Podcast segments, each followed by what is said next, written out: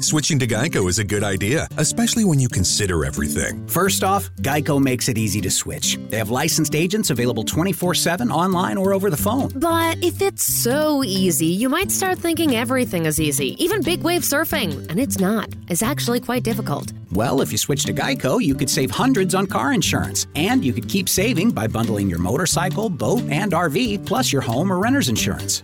But saving money might lead you to make some questionable purchases, like a 20 foot feather boa. And do you know how hard it is to clean a 20 foot feather boa? Well, they do have an industry leading mobile app you can use to pay your bill, file and manage a claim, or add a new driver. But when life gets a little easier, it makes you too confident, and you start calling everyone ace.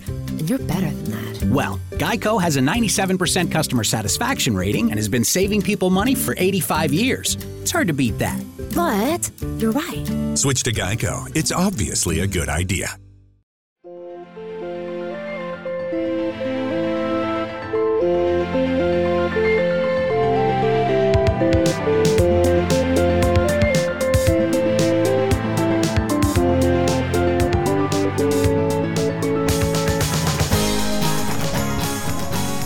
Everyone. Welcome back to Say It Ain't Contagious, uh, the interstitial podcast, which is uh, every other week where we have fewer of us at a shorter time, but an even better topic, or at least more focused.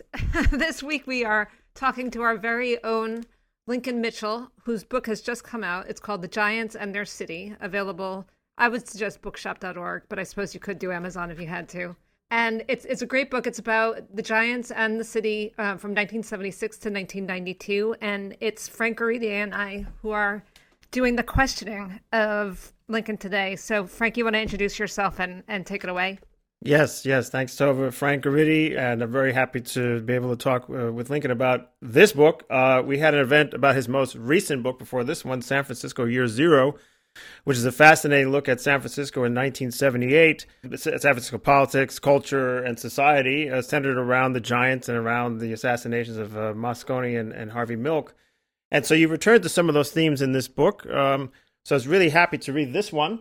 Uh, so you've written, you're very prolific, Lincoln. Uh, you know, you've written a lot of books. Uh, this is the third one on the on the Giants in some way, shape, or form. You wrote about the baseball coming west, looking you know looking at the movement of um, you know the Giants and Dodgers going out to California. You've written this, this, the 1978 book, and now you're on this period. So tell us why you decided to write this book. Why you you're, you're still not ready to let the Giants go as a topic for your books?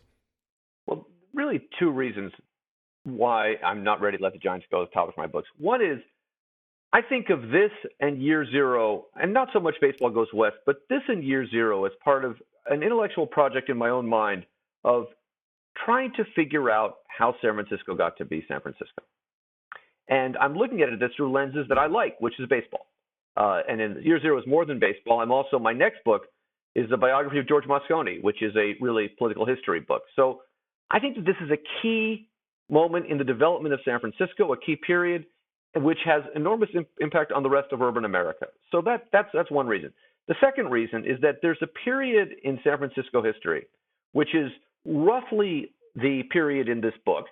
And one of the titles that I didn't use for this book, but I had it in my head as I was writing it, was Between the Bonzes, between the trading of Bobby and the signing of Barry.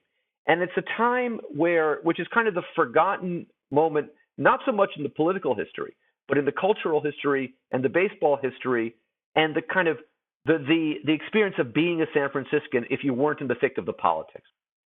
And this is, and, and it's also my generation. So, you know, growing up being told, on the one hand, over and over and over again, it's too bad you never saw Willie Mays and weren't here for the Summer of Love. And secondly, I don't really care that much about Jack Clark or the dead Kennedys.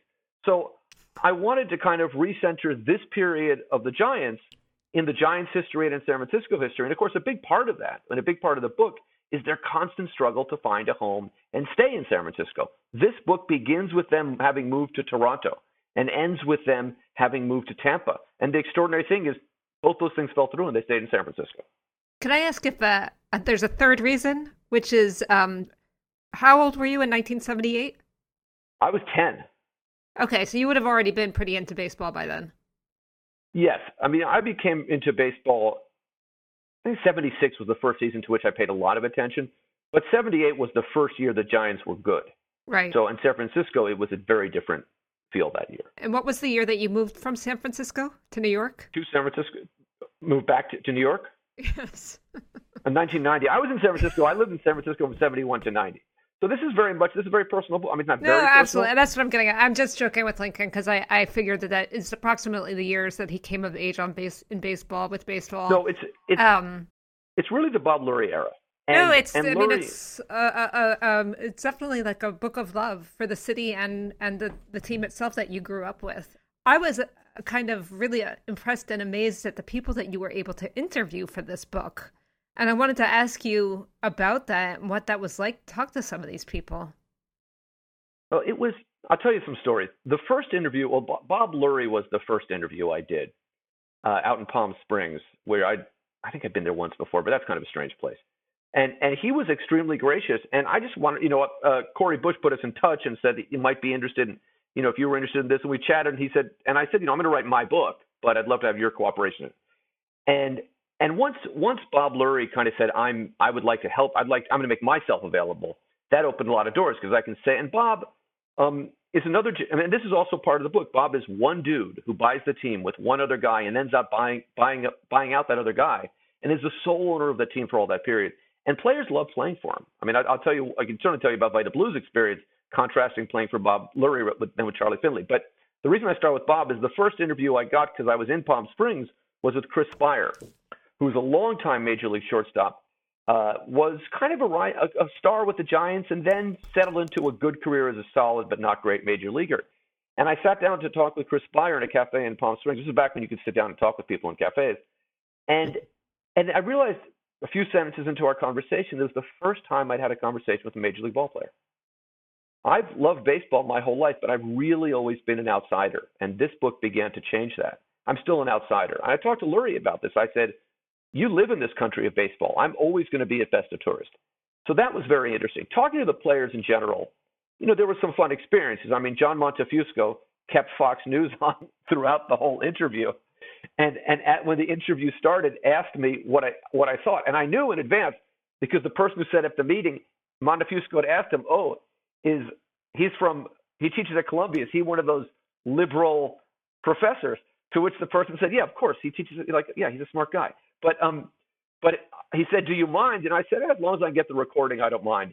And once I said that, he was very frank and completely goofy. But you know, um, Vida Blue was a fascinating interview. One, because he's just I think such an important and, and really overlooked player. I mean, I and, and very gracious. I mean, I I've long believed that uh, Vida Blue, if Catfish Hunter should be in the Hall of Fame, Vida Blue should be in the Hall of Fame. And I know that Vida Blue, when he was playing, indicated that he felt like Hunter. I mean, this is stories I'd read in the 70s and read since then. You know, got a little bit too much attention, and they were they were actually more equivalent in terms of skills. And if you look at the numbers, you could, he's got a good point. But towards the end of the interview, I said to him, you know, Mr. Blue, I, I really want to ask you this. It's been on my mind for years now. And I said, and I asked him the question, he said, let me tell you something. It was an honor to be the number two pitcher behind Vida Blue, uh, behind Catfish Hunter. Now, I don't think he necessarily believed that, but he was very gracious in saying it. And then as I left, he kind of reached into his bag and said, "Do you have a pen?" And I said, "Yeah, I'm a professor. Of course, I have a pen." And he signed a ball for me. He's a sweet guy. Uh, the, the, the best interview was, was Will Clark because we sat in the dugout at Oracle Park the morning before a game and just kind of talked. But what what what struck me is that many of these people, it's kind of like that Bruce Springsteen song. Men, you know, these are guys who they're not. They're, they're, some of them would like to get back into baseball as coaches. Some of them, some of them. I call Kuiper and Krukow announced for the Giants now, but many of them they're very happy to talk about this if you kind of can get the, their confidence that you're not going to write a piece, a piece that's going to you know attack them or something like that. A very and the other fascinating interview was with Kevin Mitchell because uh, Mitchell, besides being a distant cousin, he's we're not related. Um, you know, we talked to the extent I talked about any of these guys about some of my questions about race and politics. It was Kevin Mitchell, and he responded, I think, very honestly, but also very cautiously. He didn't want to create problems for himself, and he didn't want to missay anything. Yeah, I noticed that too. I, I thought the Kevin Mitchell parts were fascinating and did seem to force you into trying to, you know, bob and weave a little bit around that because he wasn't going to come right out and say something. Yeah, no, that the the the, the, the Mitchell's uh, discussion was very interesting. Um, but you know, I I, ha- I was going to say this question for later, but I figured I'd ask you now. So, you know, on this podcast, we've been known to criticize owners in Major League Baseball. But this is a book that you know, like you say, is is on the Bob Lurie era. So I'm wondering if if you had any thoughts or you could speak to your your read on his ownership, right? So you mentioned some players, you know, like playing for him. Um, he cooperated with you on the book, uh, and so you know, given given what we have always said or frequently said about baseball executives, just last week for you know Kevin Mather, for example, you know, what's your read on Lurie as an as as an owner? Was he effective? Uh, obviously, much of the story is about you know his his his attempt to get the Giants out of Candlestick Park and into a new ballpark, which he fails to do. Right. Um, uh, so you know, tell us your read on, on Lurie as a as an owner. Well, remember he starts in this absolutely heroic moment. He's the first person to call newly elected Mayor Moscone and say, "I'm in for half the team," and then he couldn't. Then he struggled to raise the other half of the money. So he comes in as a hero he kept the team from leaving. And and the reason that Lurie was important is not just because he had the princely today it sounds like nothing, but four million bucks that he'd say I'm in for you know the four million that gets me half the team, but that everyone in San Francisco knew that if Bob Lurie bought the team, he wouldn't leave. The Luries are a big philanthropic. His father was dead at that point, but big philanthropic family in San Francisco, real estate. He was a civic booster, so it's a, it's an old school of owner. Lurie was more or less upfront with me that he had no idea how to react to the changes in the game. He said, I was overwhelmed by free agency. I didn't quite know what to do with it. I was not prepared for it.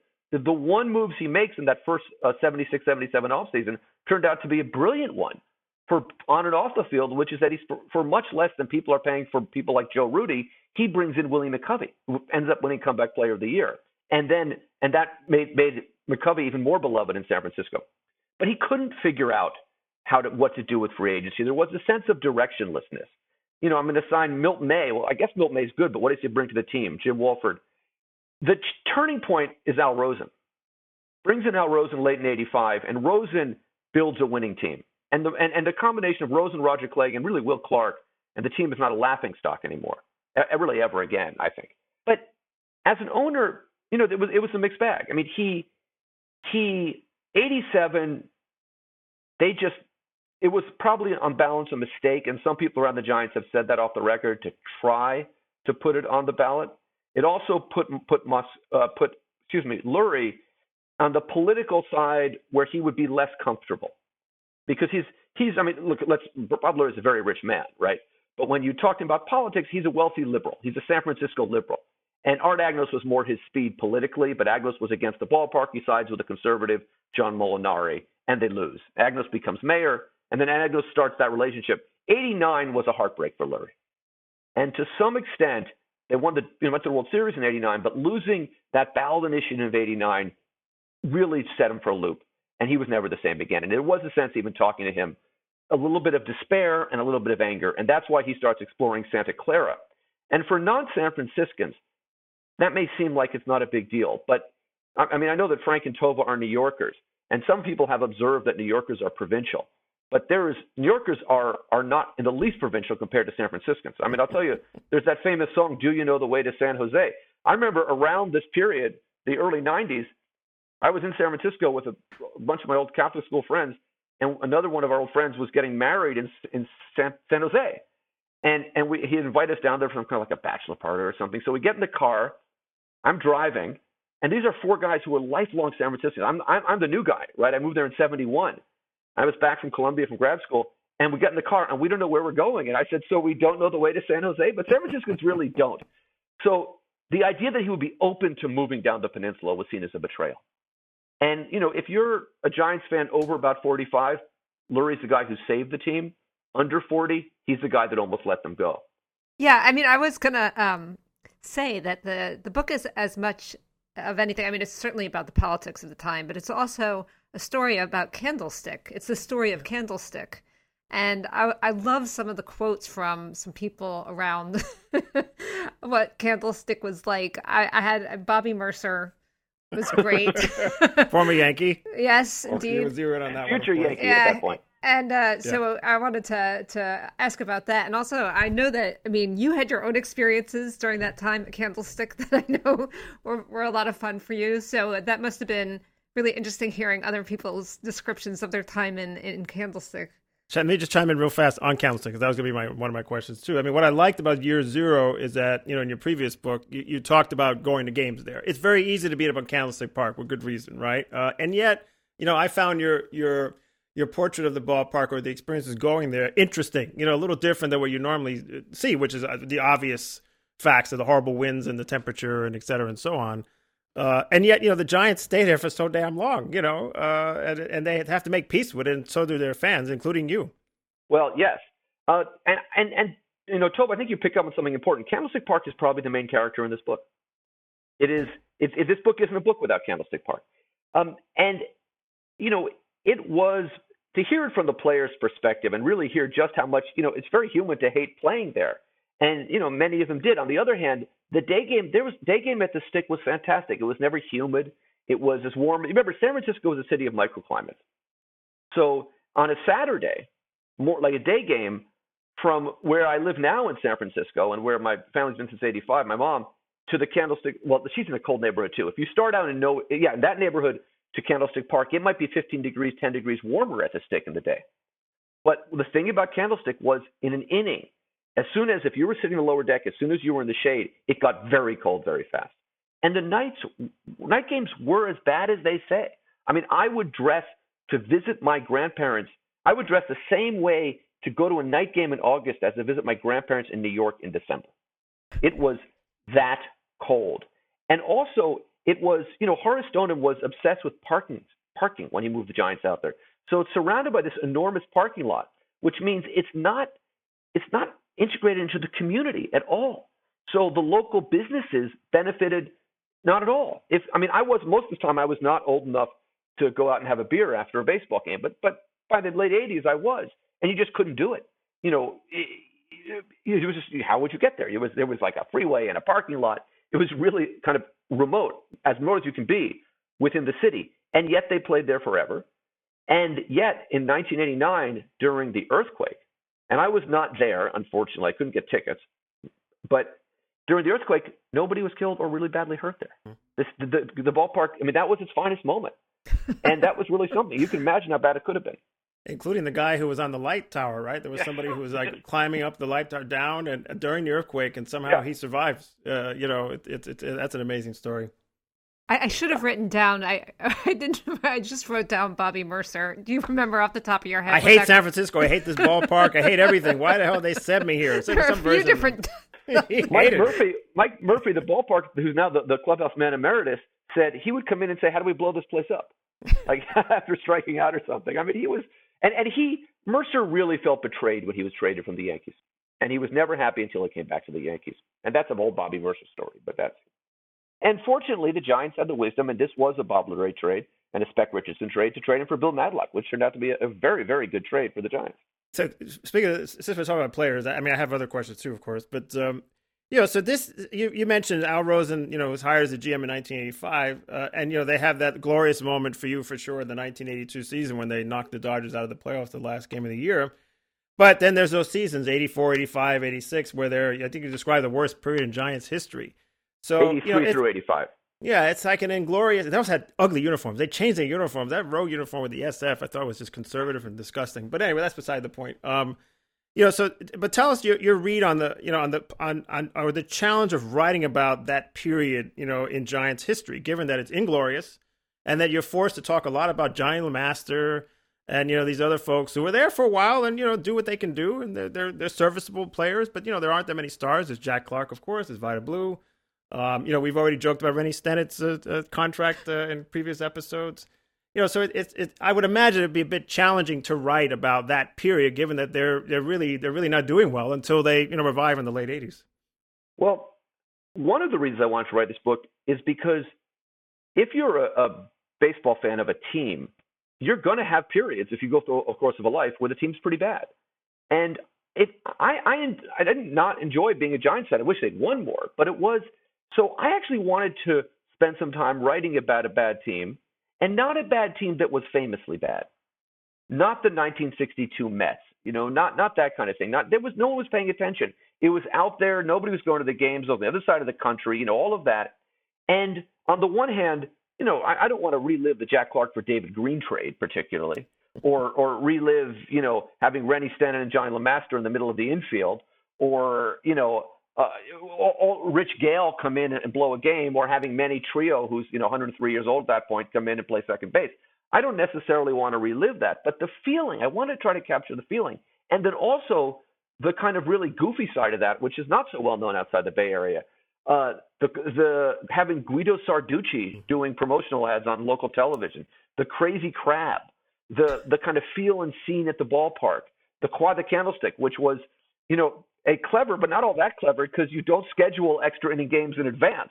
Right? Wait, can you can you just going, before you go on, can you explain the crazy yes. crab and the yes. uh, the yeah. thing about in, getting in, the bonus? enlighten our audience. Yes. Okay. So so as some of you, if you're not, if you don't observe Jewish dietary Jewish dietary laws, which I do not, even though I'm Jewish, you know that crab is a specialty of San Francisco, a food in a city that is really known for great food. Crab is one of the best. So, for example, a lot of Italian Americans have a nice cioppino on Christmas Eve with crab meat, which I highly recommend if you have Italian American friends or family out there. The Vietnamese crab places are fantastic. Crab season in general, down by the wharf, you know, it's so so it's part of the culture to, to eat crabs.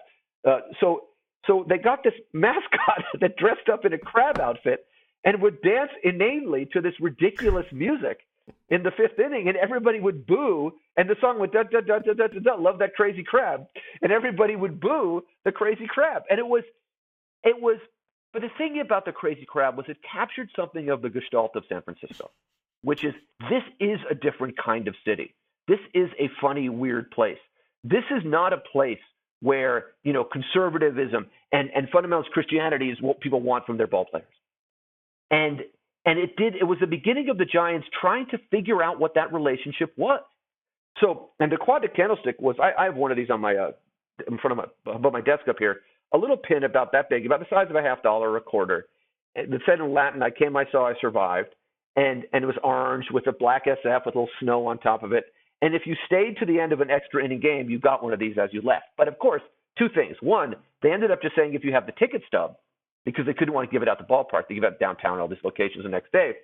So you didn't have to stay to the end of the extra inning game to get it. And secondly, it doesn't bring in new fans because you don't know when you're going to have an extra inning game. So that was the quality oh, yeah. candlestick. Yeah, but it, it captured kind of the spirit, and and also how at this time being a Giants fan was considered weird. It, it's it wasn't like now everyone's wearing Giants hats and hoodies all over the city, you know. But back then, I mean, I I follow on social media people from my high school, including at least one person who's quite famous now. And part of her kind of image is she's the big Giants fan. But you know, she laughed at me in high school because I was a Giants fan. I mean, maybe she laughed at me for other reasons. That's certainly possible too. But.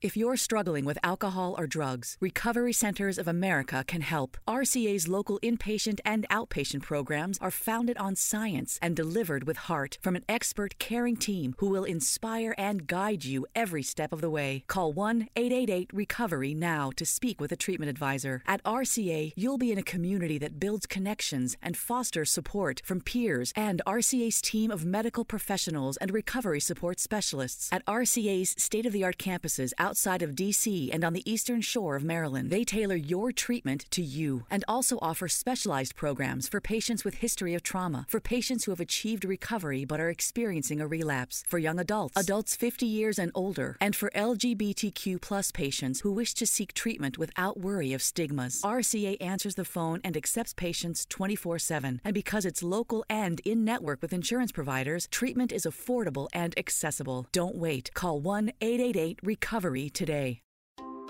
Se siente bien saber que cuando le pones sirope a tu Big Breakfast with Hotcakes de McDonald's, tú controlas dónde cae. Primero se acerca a tu biscuit y rodea la salchicha, luego llega a tus hash browns y finalmente a tus huevos revueltos, dándoles ese sabor dulce del maple. Ordena por anticipado en el app de McDonald's y que fluya el sirope. Para pa pa pa. Order and Pay en McDonald's participantes requiere la descarga y registro.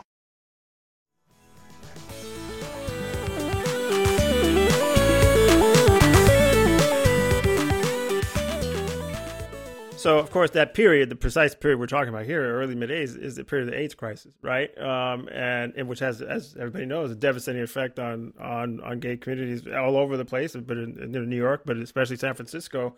And so, you know, I was trying to, you know, as you as you wrote about the Giants, you know, and you bring you bring it in every so often, but I was just curious to see, you know, your read. So you just mentioned the Giants. You know, to be a Giants fan was weird, Uh, and one, that might be because the 49ers are doing really well in the 80s. I hate to ask you about football, but I will. Uh, you know, this is the heyday of the Montana Walsh. Stick Niners, to baseball, right? so Frank. St- Frank, stick but, to but that's the big now. story in San Francisco. That's part of the reason why. I mean, the Giants are doing terrible and not doing very well, but but it's because you know partly the, the Niners are, are experiencing this, this historic moment in the history of the franchise. That had also been a fairly you know mediocre to losing franchise until Bill Walsh came along in the '80s.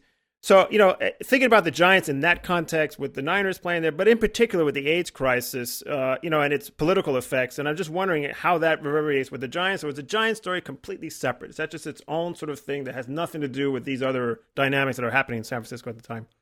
Well, I don't particularly like talk about football, but the only football I like talking about is the Montana Walsh era 49ers. So that is, we're fine to talk about that. I, I, I've always been a 49ers fan. It's just, it's not as passionate as I am about baseball. Um, we used to joke in the mid mid 80s who will win more games in September, the 49ers or the Giants? so we were aware of the problem. And the Niners were unquestionably the preeminent, the major, the signature franchise in the Bay Area. And that has not been true for 20 years, partially because of the way this book ends and the way the history ends. History doesn't end, but the way history evolved. The Niners don't play. They, they did find their way to Santa Clara. And that was the a Giants mistake. didn't. Yeah, that was a mistake, and the Giants didn't. And that was fortunate. With regards to AIDS, AIDS was cast a pall over all of San Francisco, um, except I suppose among the most reactionary. You know, there was a lot of hatred and homophobia around AIDS as well. But most San Franciscans, many San Franciscans, particularly gay San Franciscans, lost people, many, many people to AIDS. You know, certainly my mom, who was an adult at that time, obviously, uh, you know, she had friends and colleagues who died of AIDS. It was a serious thing. You didn't. You, you, this this was everything in San Francisco, and it made baseball just less central than it would have. Than, it just a losing team becomes that even that that less relevant.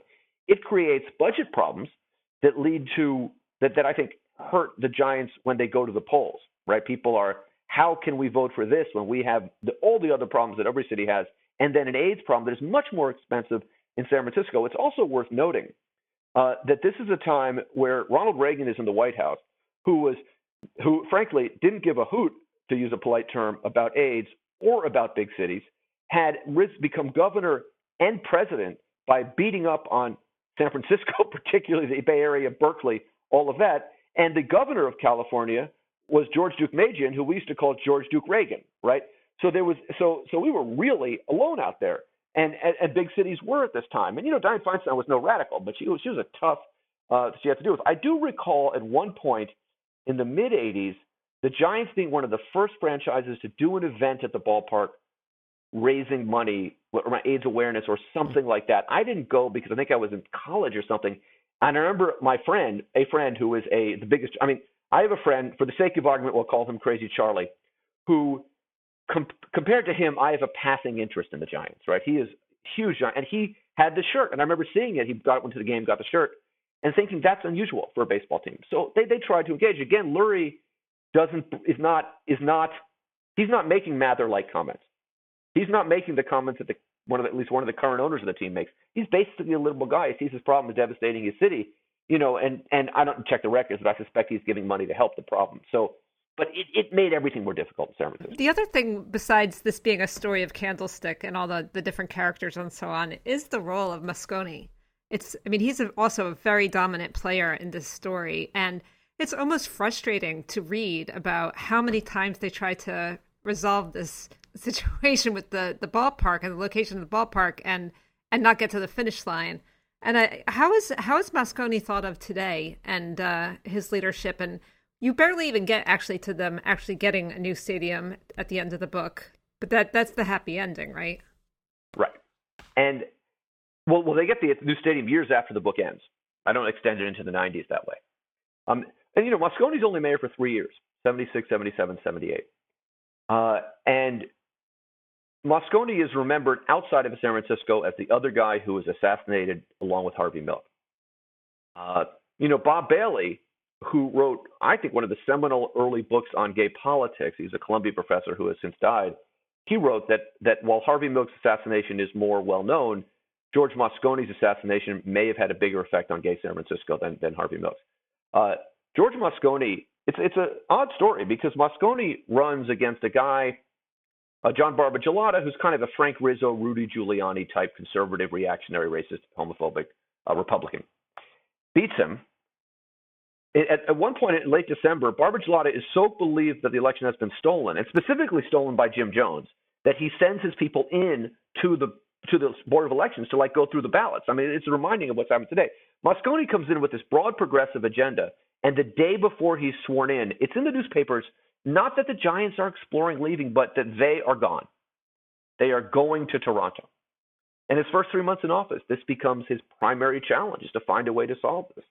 And he's able. The the key thing Moscone did, the two key things he did, was he immediately went to court to get an injunction to stop the Giants from leaving right away. And if you read uh, Judge Benson, that was the judge there who was a Reagan appointee, Governor Reagan, but a San Franciscan.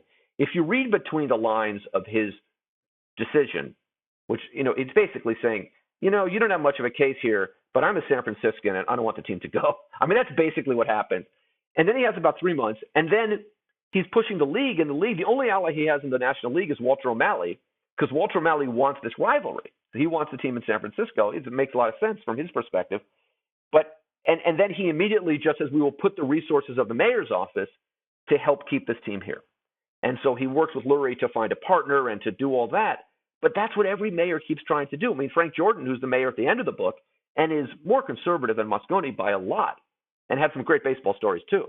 Uh, but Frank Jordan is doing the same thing. You know, mayor doesn't have that much power, especially in a city like San Francisco, where the people won't allow you to spend taxpayer dollars building a ballpark. So it's this this is trying to bring people together. And Jordan reaches out to the business leadership in general in a city that's much wealthy, wealthier than it was in 1976.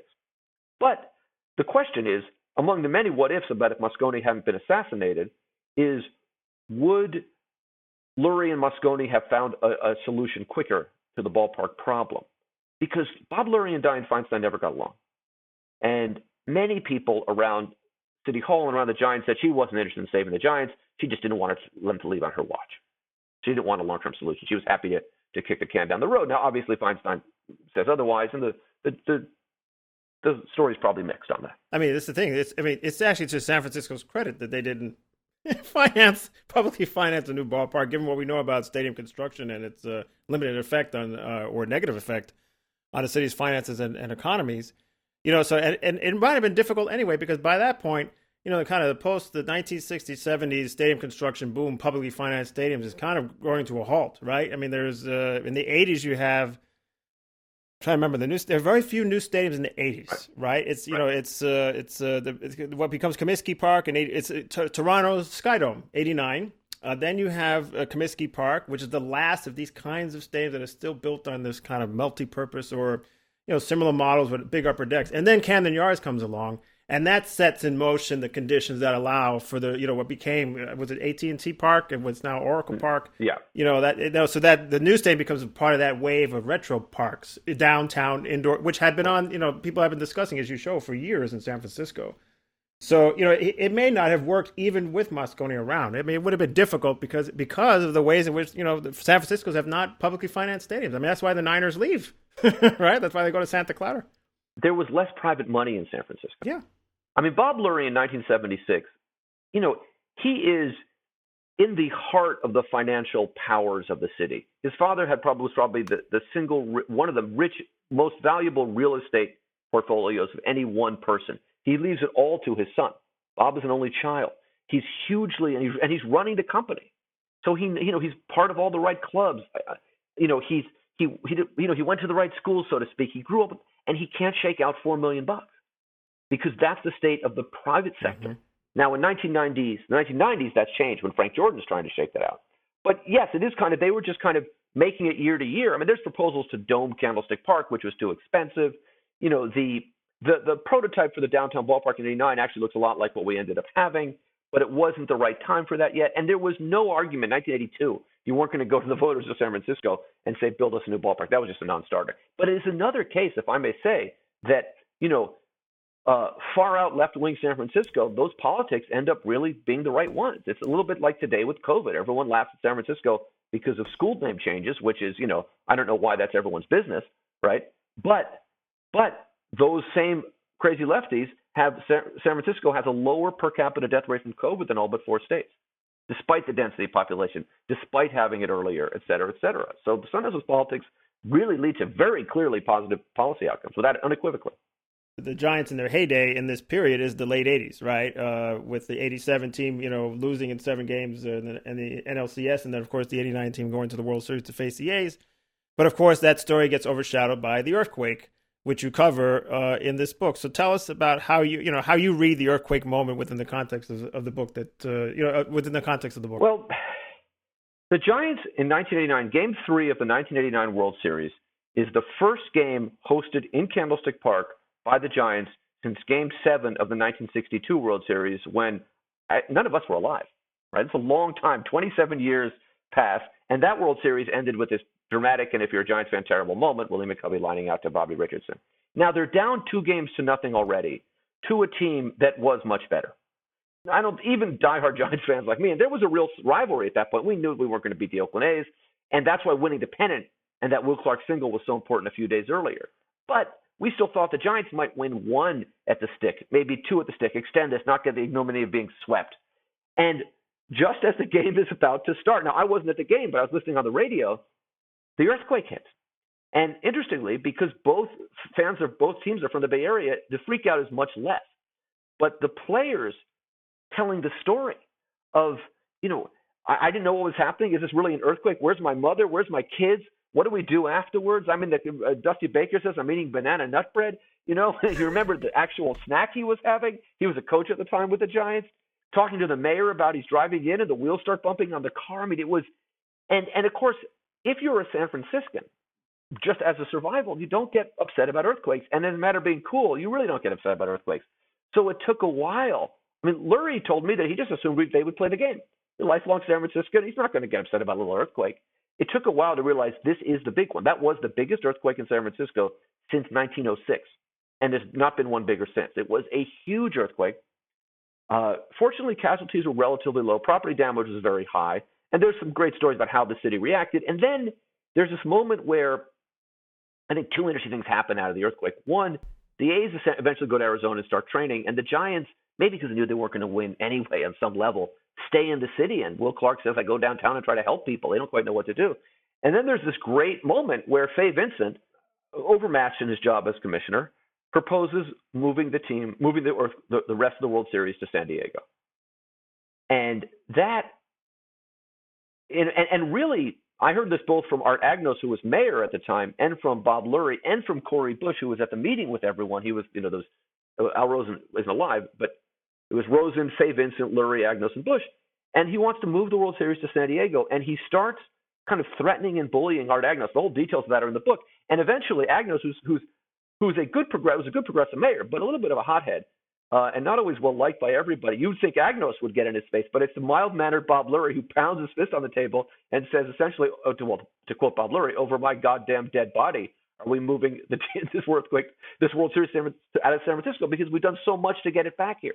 And that was a team. I mean, the, the Will Clark opening day home run in '86 off of Nolan Ryan, the the great trade that brings in Kevin Mitchell, the you know the, the draft they had Matt Williams, Robby Thompson, Will Clark, all first round draft picks. You know the Dave Dravecky story, which we haven't got time to get into, but you know Rick Reuschel, who who is the most out of shape looking, the least likely star pitcher you'll ever see, and they put together a very good team, and they run into you know an even better one and an earthquake, and Two weeks later, they lose the ballot.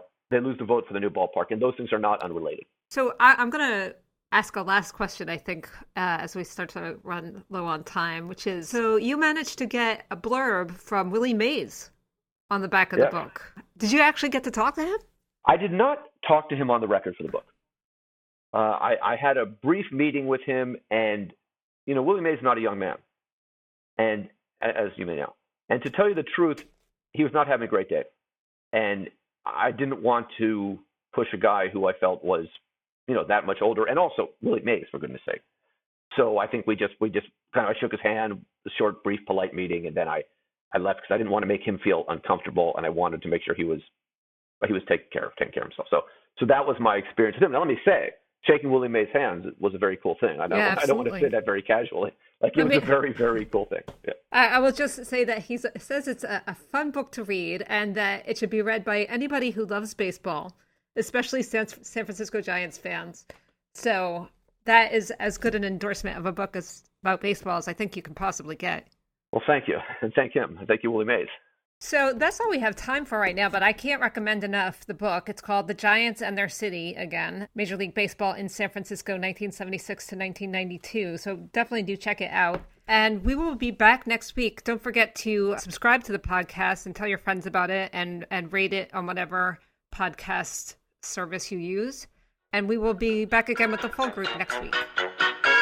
All those fans in Giants land love that crazy crowd.